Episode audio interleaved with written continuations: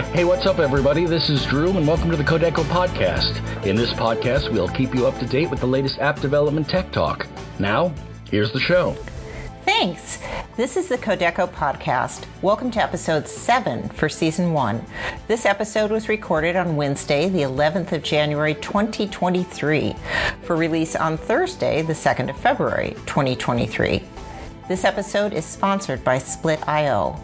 I am your co host, Susannah Skyer with our inimitable host, Dru Freeman. Thanks, Suze. In this episode, we'll be talking about the benefits, both the positives and the negatives, of boot camps, and from a learning perspective. We have Ryan Brodsky on the show today, and he's a former boot camp instructor for General Assembly and Coding Dojo, and he's now teaching his own programming courses online. Welcome, Ryan. Hi, great to be here. Good to see you too. Um, I, I see that you. We have a, a sort of a Doctor Evil petting the cat here. yes, my cat Grushenka is my co-host. What a great name! Oh. Also inimitable. Yeah, that's fabulous. Yes, thank you. Oh. oh, yes, yes, yes. Okay, guys, I need to tell everybody listening right now you do want to watch the video for this one because Grushenka has made his appearance, her appearance, his appearance. It is a female name, but he doesn't mind. He's named after a Dostoevsky character. Because I'm just a big Russian literature fan. his head popped up, and he's a, a beautiful tuxedo cat which you will see in the uh, in the YouTube version of the of the podcast.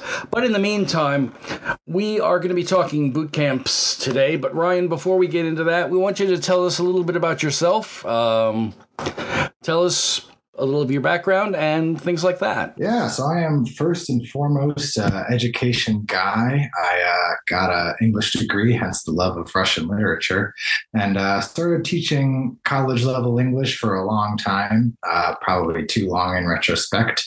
Um, mostly because it was fun and I like talking about things I've read, and that seemed like a natural course of action.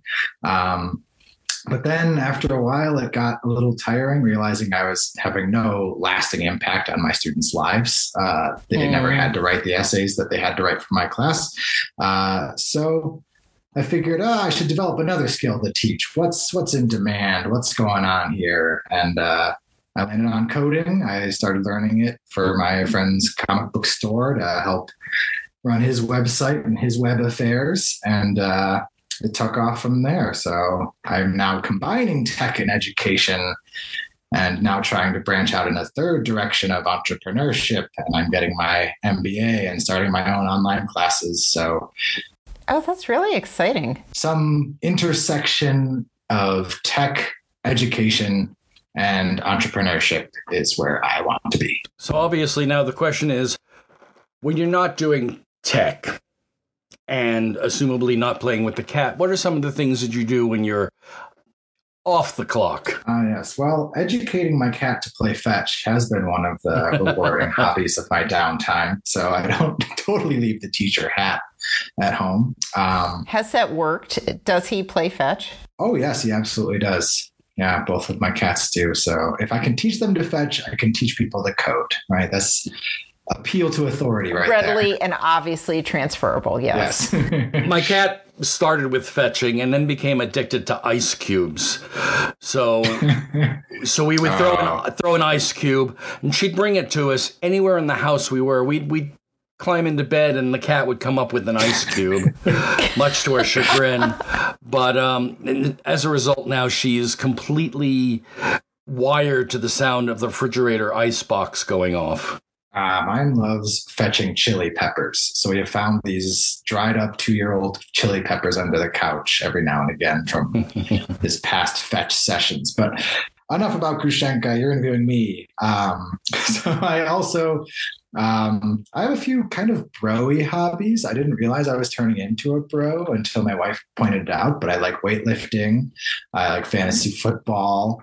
Um, I like home brewing. Uh, so I recently just did a uh, passion fruit sour ale that was really good. Oh, uh, wow. Yeah, no, it's been it's become a lot easier thanks to technology to brew sours than it once was. There's a new strain of yeast out there that makes it a lot quicker and easier to manage. So thanks to that, I brewed up a passion fruit sour. So that's an, another one of my hobbies. But then also gardening and uh, playing acoustic guitar on there too. So it's not entirely uh, becoming a tech business bro. Uh, I've got some other stuff in there too. Nice, well rounded. yes, I like to think so. Where do you live in the country? Uh, Denver. Okay. Like everybody So who grew up around Chicago, I've moved to Denver. Okay, so the rest of us, because you're if you're thinking like, well, this doesn't seem like the entirety of Chicagoland. So besides a couple people I know who still um, live where they grew up, the rest of us are in Phoenix because I'm in Phoenix Ah. and I also grew up in Chicago. One of my old Chicago friends also moved to Phoenix. So yeah, checks out. And Denver and the the home brewing checks out. So it Oh, all yes. makes sense. I do not ski though. I don't fit in in that regard. I do not yet ski. They haven't gotten to me yet. One of our boot camp uh, teachers, Jen Bailey's in the uh, Denver area as well. She does uh, primarily Android, so Nice, yeah. Hot hot tech center. Good for tech folks to move out to. Once you get that remote gig, it's on like the top five of like, hey, I can live anywhere now. I want to live near mountains. it's the Silicon Valley of the of the Rockies. Sil Sil Valley of the Rockies. That's it. Mountain region. Yeah, it's not quite Midwest, but it's not quite West. The Silicon Mountains. There you go. Not so much a valley there. former former home of 360 iDev. So the big the big iOS and Mac conference that uh, that just came to a close this year. So John Wilker's conference. You said briefly that you had been teaching English and you were looking for something else to move into, and you decided to pick up coding.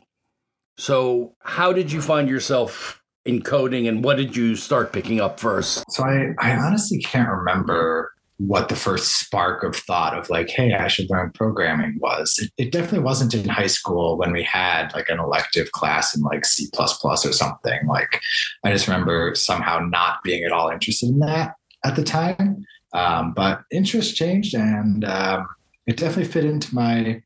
I, I'm not sure why I wasn't interested. I was like captain of the chess team. I was on the mathletes team. Like they should have offered me a bucket of scholarship money to just to take a coding class because like I was a prime recruit for it. But it, it didn't click then. Um, but later on life, it did. Um, I feel like it probably was front end web development, just building websites and seeing what's what there. Um, I remember it was very distinctly learning from the now defunct Code School website, and they had animated intros and jingles for all their classes, uh, and that was really fun. And I just like kind of randomly grazed from their buffet of stuff. So I learned SQL, which had like a 20s mystery noir uh, deco aesthetic to it. Uh, they, they really went above and beyond. Okay, that's really cool and interesting that like you remember I mean, of course, you remember that you learned SQL, but you also remember like the ambiance of the online curriculum. I- so, I really appreciate whoever stood up in those first few meetings for Code School and said, like, no, we really need to spend our budget on a mystery jazzish intro theme and Art Deco graphics for the SQL class. And everyone else looking at them must have thought they were nuts. But I really appreciate that they must have stumped hard for it because it worked out and it stuck in my memory for sure. Um, but yeah, just after doing that, I kind of got on at the same point that a lot of uh, coding bootcamp students, like people coming into coding bootcamp students, are at, where you're kind of on this tutorial treadmill where you don't feel like you're getting any better at any particular thing, or you're not able to build something like from the ground up and confidently put it out into the world. Like you give me a nice uh, curated exercise saying like fill in the SQL query that will find the top 20 in this list of countries by population that speak the same language. It's like, okay, cool, I can do that. But I don't know how to integrate it into an app, right? Like if you told me, Right. hey, I want if if somebody came up to me and said, Hey Ryan, I heard you like programming and that you're starting out on code school. That's awesome. Can you build my app? I'd have had to say, no, I, I know the tools, but I don't know how to put them together. And that's really where these uh, environments that the bootcamp provides take you to that next level and really get you off of that treadmill and make you realize the sort of things you can figure out on your own. Um, that's one of the biggest alternative lessons like that aren't about coding that coding boot camps teach you is just have that confidence to go out and try stuff like just try building it and make mistakes and fail your way forward like before learning programming i never would have tried to uh, wire a lighting fixture in my own home because I would have said, oh no, that's electricity. I don't do that. Sorry. But now that I have this can do attitude of like, I'm just going to figure it out. Someone's got it online. I'm, there's a tutorial, there's documentation for this. Houses have been around forever, right? So somebody's got to have this. Sure enough, it's like a five minute YouTube video watching somebody else do it. And you're like, oh, okay, yeah, I, I can do that. And now I've gone a little crazy uh, getting more and more light fixtures from the Habitat ReStore near me. But uh, I think that's been a blessing on my life. I'm really glad that you uh, made that comment about how you'd learn to do certain certain functions and certain pieces of things, but you hadn't put it all together. I've I've often felt that the problem that you see in programming is not a question of well, can you learn Python or can you learn Dart? The thing is that once you've learned one computer language, most of them are all the same. It's the libraries, it's the mm. frameworks. Um, I I know Java. Could I write a Java program? Probably not.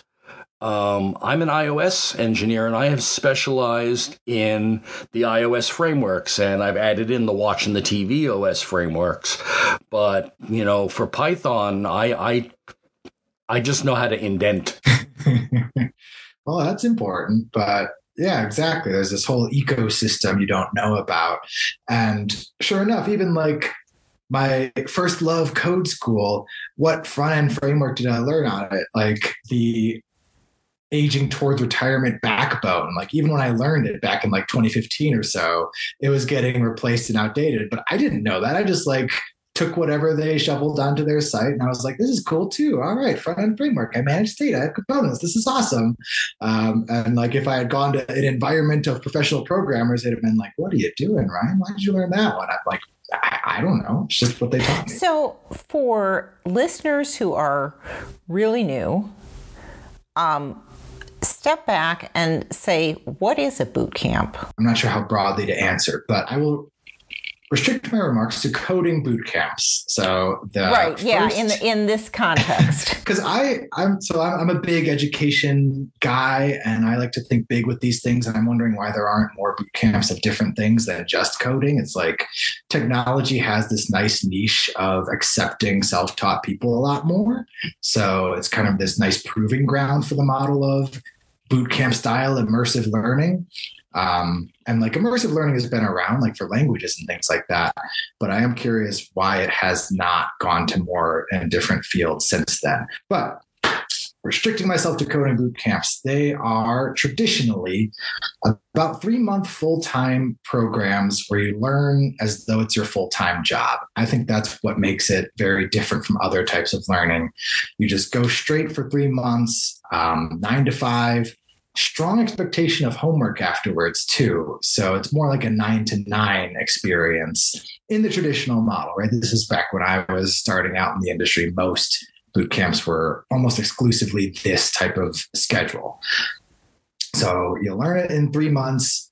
You have this cohort of students alongside you and you have a few instructors. That doesn't change I think another big aspect of them is that they're very project based. So it's not like you learn for eight weeks and then you write your final paper at the end and you turn it in and you hope it gets a good grade. You're building things all day, every day throughout the program.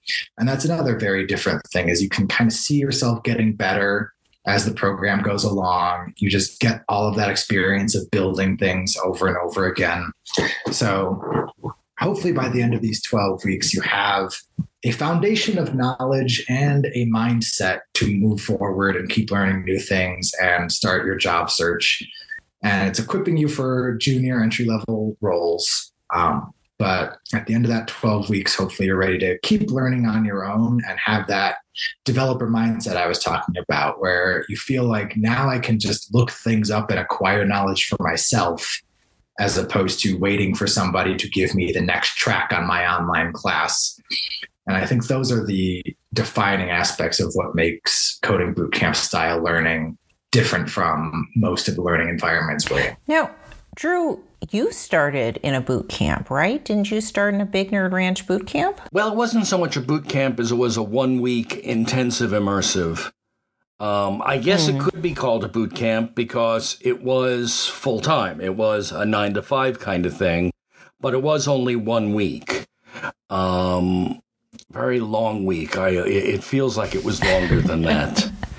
Uh, but I, I, it it it sort of walks the line at that point because I, I don't think the concept of the extended boot camp really had come up at that point. This was just uh, a one week um, uh, intensive. And I'm curious now, you know, right now as we start into 2023, is the your in person nine to five with hours of homework after is that really the prevalent boot camp model or what what models can if somebody's looking for this kind of transition from I mean, I think that's another thing we should say that this is a way of transitioning from whatever you did before to software developer. Um, what's she likely to find when she goes looking today? Yeah, absolutely. I, I think that is one of the core parts of the definition of a boot camp is it's supposed to be no experience required. Um, most of the places are that way. They're supposed to be very welcoming of beginners. Um, some places will have more pre-work than others and some will have a kind of entrance exam with a little coding involved some have entrance exams that are just like logic based to make sure you know how to think in the way you will be expected to as a programmer um, but it is supposed to be a career transition class I've had a few students who had computer science degrees coming in there, and obviously they had a huge advantage in the job search afterwards. But by and large, the students are people who have no previous programming experience or just have done so as a hobby. Uh, so, to answer your question, though, in 2023, what has changed from the traditional bootcamp model I've described?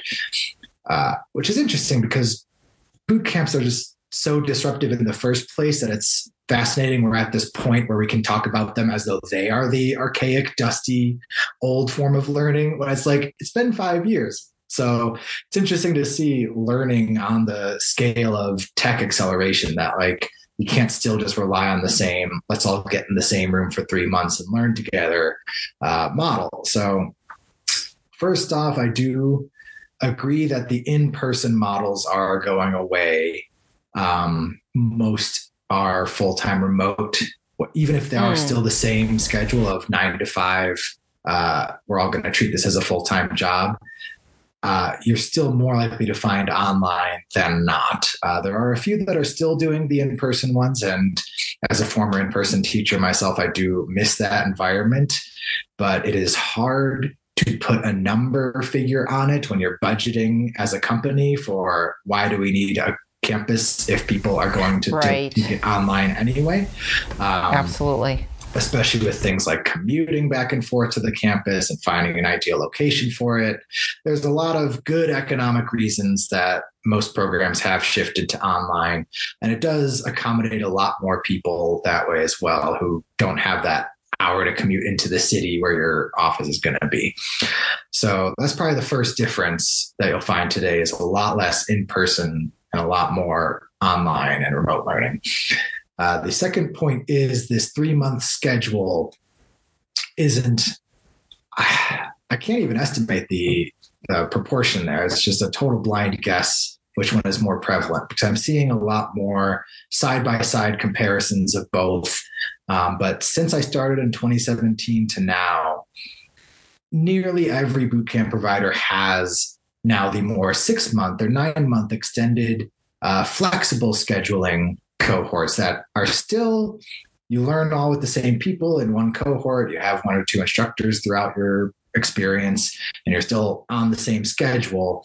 It's just drawn out to nights and weekends to accommodate people who have full-time job schedules. And that's right. the schedule i used when i took a coding boot camp. I was a coding dojo student initially uh, for their online part-time one so I could keep my college teaching job while still doing this. And right. that really worked well for me. I really liked it. And uh, since then, most competitors have adopted that model as well. But at the time, they were still figuring it out. They didn't really know to price it the same as the uh, three month full time. So it was like, hey, have a 70% discount if you take the part time version, but you learn the same stuff and get the same certificate afterwards and get the same job support.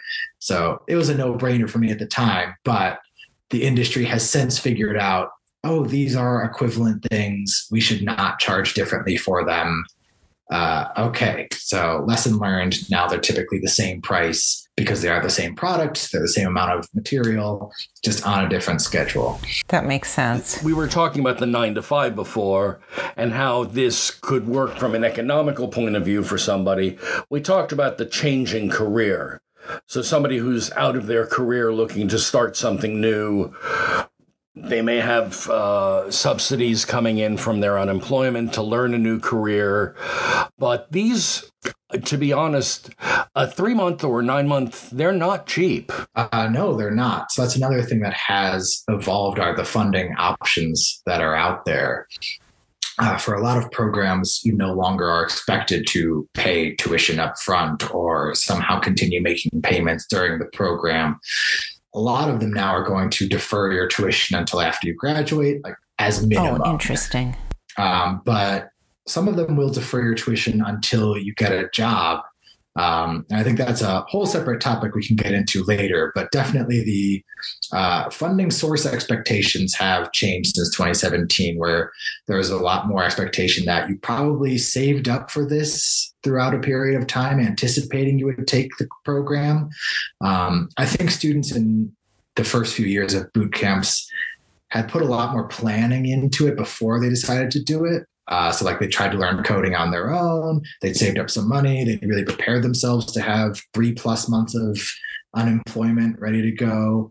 Um, but now it's a lot less uh, expected of students going into these programs. And again, for very good economic reasons, that just isn't feasible for a large audience. So as boot camps have expanded out from their core original audience of people who are able to take three plus months off of work and save up all that money and probably don't have children they're trying to raise at the same time.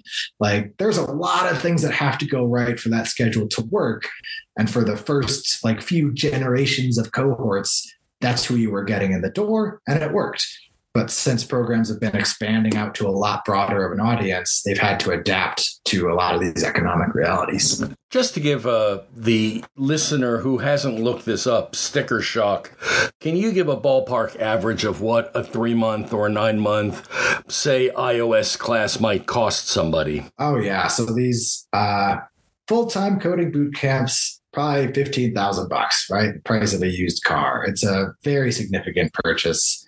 And that's again why deferred tuition or income share agreements have become a lot more prevalent because you run out of people who can afford to drop down $15,000 really quickly as you oh, grow and sure. scale your businesses, right? Like you can run a nice little niche business if your customers have to drop down $15,000, but you're not going to make as broad of an impact. You're not going to affect as many lives. So, uh, boot camps have always been a very interesting blend of for profit company attracting people who are very mission oriented and for me, it's all that it's always been the mission of have an impact on people's lives, empower them to get a career and just change their entire reality by being able to make a lot more money, support themselves and their family in ways they couldn't before. And so there's a very big tension between that and having to be a business and still make money and turn a profit somewhere. So these income share agreements have been kind of bridging that gap there where they're aligning the incentives and expectations where we only make money when you start making money. So we're not going to charge you up front. We're not going to charge you after you graduate until we've accomplished the mission of getting you a job, making X amount of money. And usually that barrier is high enough to satisfy the student saying, yes, that is the salary I was looking for, is something like 50 or 60,000 as a minimum. We'll have more of the Kodeco podcast after these words from Split.io. This podcast is brought to you by the Split Feature Management and Experimentation Platform. What if a release was exactly how it sounds? A liberation from constraint, a moment of relief, an escape from outdated processes, tedious software changes, and the slow, painful deployments that hold back product engineers. Free your teams and your features with Split. By attaching insightful data to feature flags, Split helps you quickly deploy, measure, and learn the impact of every feature you release, which means you can turn up what works, turn off what doesn't, and give software innovation the room to run wild. Now you can safely deliver features up to 50 times faster and exhale. Split feature management and experimentation. What a release! To reimagine software delivery and propel your teams forward, start your free trial at split.io slash Kodeco. And we'd like to thank Split.io for sponsoring this episode of the Kodeco podcast. So let's let's keep delving into this a bit more since we're on the topic. So if someone out there is starting to shop for boot camps, and I will say we're going to include this in the show notes. Ryan has written an outstanding piece on exactly what you should be looking for if you are shopping for boot camps, and it's it's really useful. So you're going to want to look at the show notes and, and read that piece. But how do you how do you start understanding the pricing side of it and these income share agreements and how do you shop smartly and not land yourself in a indentured servitude situation that you later regret. Yeah, you have to read the fine print. Um, a lot of places are going to actually uh, give you a quiz on the terms of your funding before you're allowed to accept it, just to make it clear. Like I know what I am getting okay, into. That's good. I understand that if this happens, then that happens. If this happens, then that happens. So, understanding the exact conditions of your agreement is really critical. Hopefully, your admissions counselor or person will be able to give you all those details up front, and you should read through them very carefully because they're all going to sound very similar, but the exact terms are going to be very different. So, things like what will I owe if after the program's over, I just never get a job as a developer. It doesn't work out for me. That's the worst case scenario. What happens then? And in you know my mind, if I'm running Brodsky Boot Camp, I say nothing. You never owe anything until you make a salary in the field that we taught you about. But there could be a expiration period for that term. Uh, there could be a lot of conditions you have to reach to be considered still job seeking. So that's another big contingent for a lot of these funding sources is you will not owe us money as long as you are still following our prescribed program of job seeking for up to six or nine months. And so I think a lot of companies are expecting that if you're not successfully job seeking, you're going to drop out at that point, and then it's going to become a more normal student loan type situation that you end up regretting. So to get the great conditions they sell you on up front of you're not going to owe anything until you get your job, you have to play the program their way. And it requires a lot of just staying on the beam, doing your check ins, proving that it's almost like unemployment, right? Proving that you applied to these jobs, you went to these interviews if they were offered to you, just a lot of things that I think students who will uh, struggle through are going to eventually stop doing because they're demoralized, and then it becomes that big debt burden that you're saying students will end up regretting. Another part that will change is what percentage of your income you have to pay afterwards, and like what's the maximum you end up paying. So, a lot of times it'll be 10 or 20% of your salary until you're paid up, which uh, could vary wildly depending on what that initial salary is.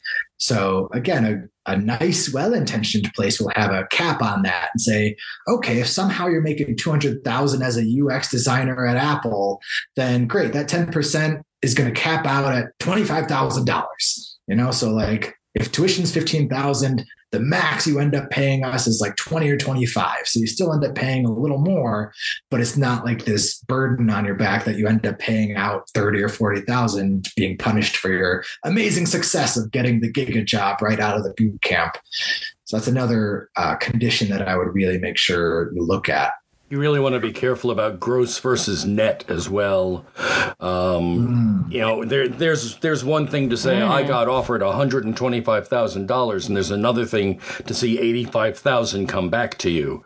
That's that that surprises right, exactly. a lot of engineers because this is usually their first trip above sixty thousand mm. dollars in a in a uh, in a paycheck in a paycheck, and that tax bracket will bite. And if you've agreed to pay 20% of gross, all of a sudden you're realizing that that's 40, 45% in net. Yeah. So there's all of those different terms that are going to be point. in the fine print that you really need to make sure and compare and contrast with because the same sort of structured agreement can either be really student friendly or really student unfriendly, depending on very small changes in those terms. So, another thing you just mentioned that I actually think is a huge issue with online studying in general. It's got to be huge in boot camps. Um, becoming demoralized. So, when a student is shopping for a boot camp, when a student is in a boot camp, how do they guard against that? How do you know if a particular boot camp opportunity is going to be less prone to uh, leaving you with your life sucked out of you, just a sad shell of your former self and completely demoralized versus like, yay, I still love coding. Jobs, jobs, jobs. Let's go. yeah, it's a there's a lot of variation in terms of how difficult or demanding different bootcamp programs will be. And that's definitely one of the questions from my article that I want students to ask is like you go into these programs expecting it to be massive success all around. You love it. It's uh, it's hard, but a good kind of hard. And you get out and graduate, and that's it.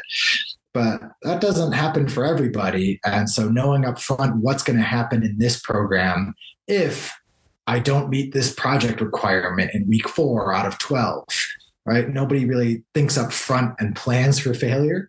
Uh, and to a certain extent, I have to admire the optimism, but it's something you want to know when you're comparing different boot camps. Am I going to get kicked out? Is it possible to get kicked out? Will they just send me back to the next cohort and I have to start over? Can I just rejoin a different cohort at the same level? So I think looking at how do these boot camps handle somebody not staying on track exactly for the 12 weeks because 12 weeks of full-time learning is a lot there's a lot of ground to cover and a lot of times just life events get in the way too it doesn't necessarily mean you're not good at it just stuff gets in the way how does this boot camp handle it are they kind of ad hoc figuring out solutions for you on the fly or do they have a defined process of how they handle students who don't pass the first exam. Are there exams? Do I have to pass them? What actually are the graduation requirements?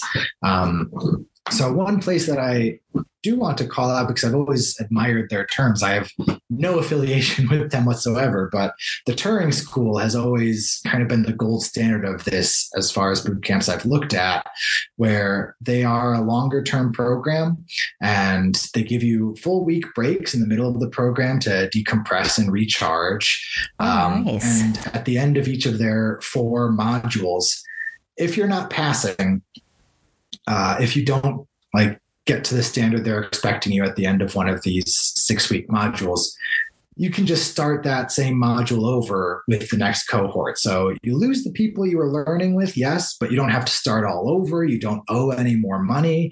You just get to restart and keep oh, going. Oh, wow. And so their graduation requirements are passing three out of the four modules. So you still get to work on the same schedule. You still get to pay what you expected to pay up front. You're not being recharged for tuition a second time or anything. So I really like how they've designed their program to accommodate people not staying on track with the expected requirements because you do have to balance requirements at some level, right? To graduate these things, you have to have a certain amount of competency. We're putting our sticker on your certificate, so you have to not embarrass us when you get out there. So I like how they balance the need to validate skills with the human experience of living in the program and not always measuring up on the same time frame as everybody else. That's okay. So we'll be linking to that in the show notes also, and that's um, that sounds great. That sounds very kind. Like it you know, it's kind of their brand. You know, I wish they were giving me an affiliate link right now to send out, but yeah, they are just a really human friendly boot camp that has always put people first. So I've always admired them for that. Is there a good resource to look up online for boot camps that people should avoid? Mm, yeah, so that's a that's an interesting one. So there are a few review aggregators out there that have kind of defined themselves almost exclusively as boot camp review sites. Um, and just getting the honest feedback from people who've been in the program is really vital. But at the same time, every program is going to have its share of one star reviews of people who hated it just because that's the nature of learning something so intensely so quickly is it's not going to work for everyone no matter how well you designed it so figuring out whether those one star grievances are like coming from a real place or if they're about the program versus an individual teacher like that's a that's one of the big differentiators even within a certain boot camp, like your friend could have a really great experience and review it, recommend it to you. And then you get a different teacher and it's a totally different program from that teacher's perspective.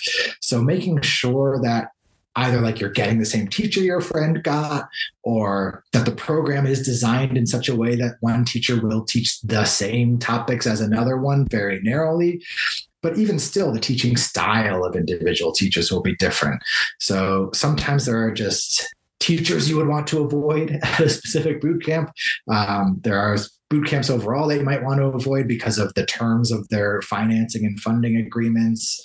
Uh, the amount of support you get is that standard from cohort to cohort and these things evolve over time too. So maybe a review from 2017 saying there was an amazing support in our cohort had two dedicated TAs around the clock ready to answer our questions. Maybe that was their pre-profit stage. And now in 2023, in the current environment, mm. they're going to have to make a profit now. So there's one TA assigned to three cohorts at a time. And that same glowing review saying they felt super supported might not be relevant anymore. So uh, I think going through a lot of reviews and reading them for current themes is one good source of data when shopping around for these things but you have to compare it with a lot of other data especially just direct things you are being told and promised by your admissions counselors that yes i can attest your cohort will have two full-time instructional teachers two instructional associates and one teaching assistant. Okay great make sure that you get that in writing or at least assured in writing from your admissions counselor if that's one of the big reasons you're choosing a specific program. You know, the, the term cohort keeps coming up. Can you back up and give a little definition for people who are getting a little confused on what you're meaning when you say cohort? True. That's a great point. I I hate jargon too, so I'm glad you are making me de-jargon part of this conversation. because cohort, like it's just the group of students you're learning with at the same time. So your classmates, right? There's no reason for this to need to be this jargoned up term of cohort, but it does lend this mysterious air of some different, more intense learning process. Um, so typically, if you're enrolling at the same time and in the same course as the group of people you're learning in the same room with, that's your cohort. And that's all it is. And I think it holds this promise too that I don't know how often it comes to fruition, but I know having um, attended a recent um, iOS bootcamp graduation here at Kodeco, um, there's this promise that maybe as you go through the job seeking and as you go through, you know, just the challenges of working day to day as a developer, that this cohort, this group of classmates, will be your online buddies too, at least some of them.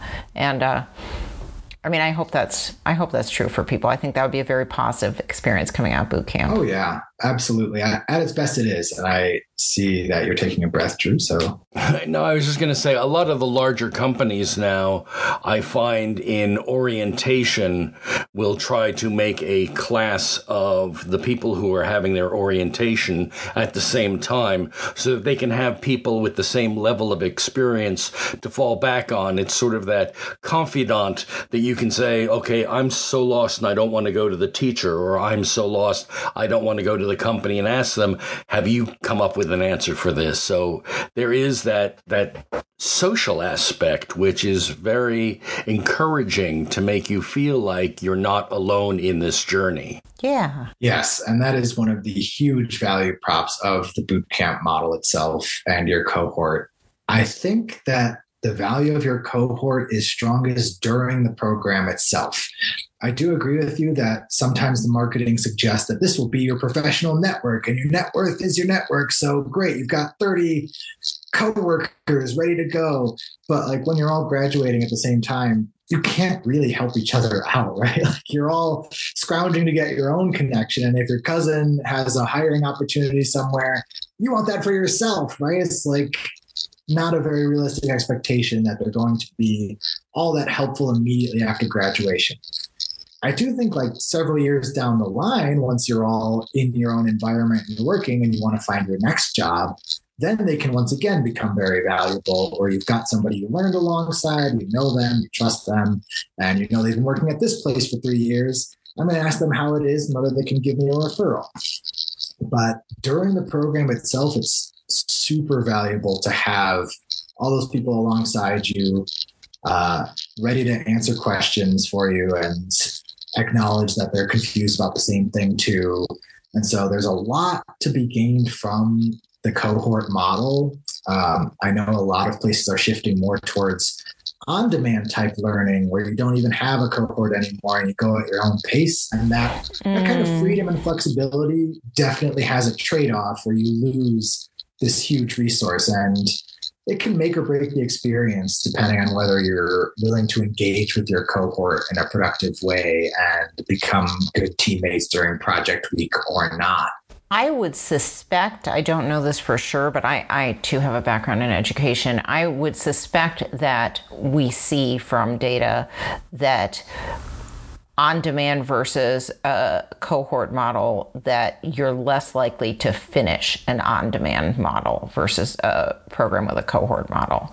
Because there's just that, even even if it's never explicit, like, okay, let's all race each other to see who gets the top score. Like, you don't need to do it that way. But just the thought that, like, oh, I'm going to log in at four and I'm going to get to see Dru and Ryan, you know, like, that's motivational without the content. Uh, it, it, outside of the content, right? You know, versus, oh, I can log in whenever I want. Maybe I'll do it tomorrow. It's you're going to the gym, buddy. Exactly. Exactly. I was thinking of it the same way. It's the difference between a class at the gym versus like doing Fitbod on your phone, you know? I wish we had time to play the entire interview, but if you'd like to see the interview with all the material, including the cat, watch YouTube for the full video version. So that is a really great place to stop, given that the convention to this is we stop because I also have so much more to say yes. on this topic. I love this oh, topic. We definitely could put so much more into this topic, and um, and we should continue this topic as as it evolves. And guys, definitely watch the video too, at least the start, and then see if we can. You know, it'd be great if our I don't know if our video editor can do this, but to like put chapter markers each time the cat appears. um, we are on Twitter. We remain on Twitter. We know a, a fair amount of the audience does too. Um, Dru is podcast Drew. I am Suze Gupta. Ryan Brodsky is Ryan the Brodsky, not to be confused with other also Rands. He is Ryan the Brodsky. We are still going to be talking about boot camps. Next episode, we're going to talk about life after graduation, and I think these two folks who are coming in are probably Kodeco boot camp graduates, Eric Jenkinson and Robert DeLaurentis. We'll have all that in two weeks, and thank you both. This has been a wonderful episode. And that's a wrap. Thanks again, everybody, for listening to the Kodeco podcast. We hope you enjoyed it, and don't forget to leave a rating in your favorite podcast app. See you next time.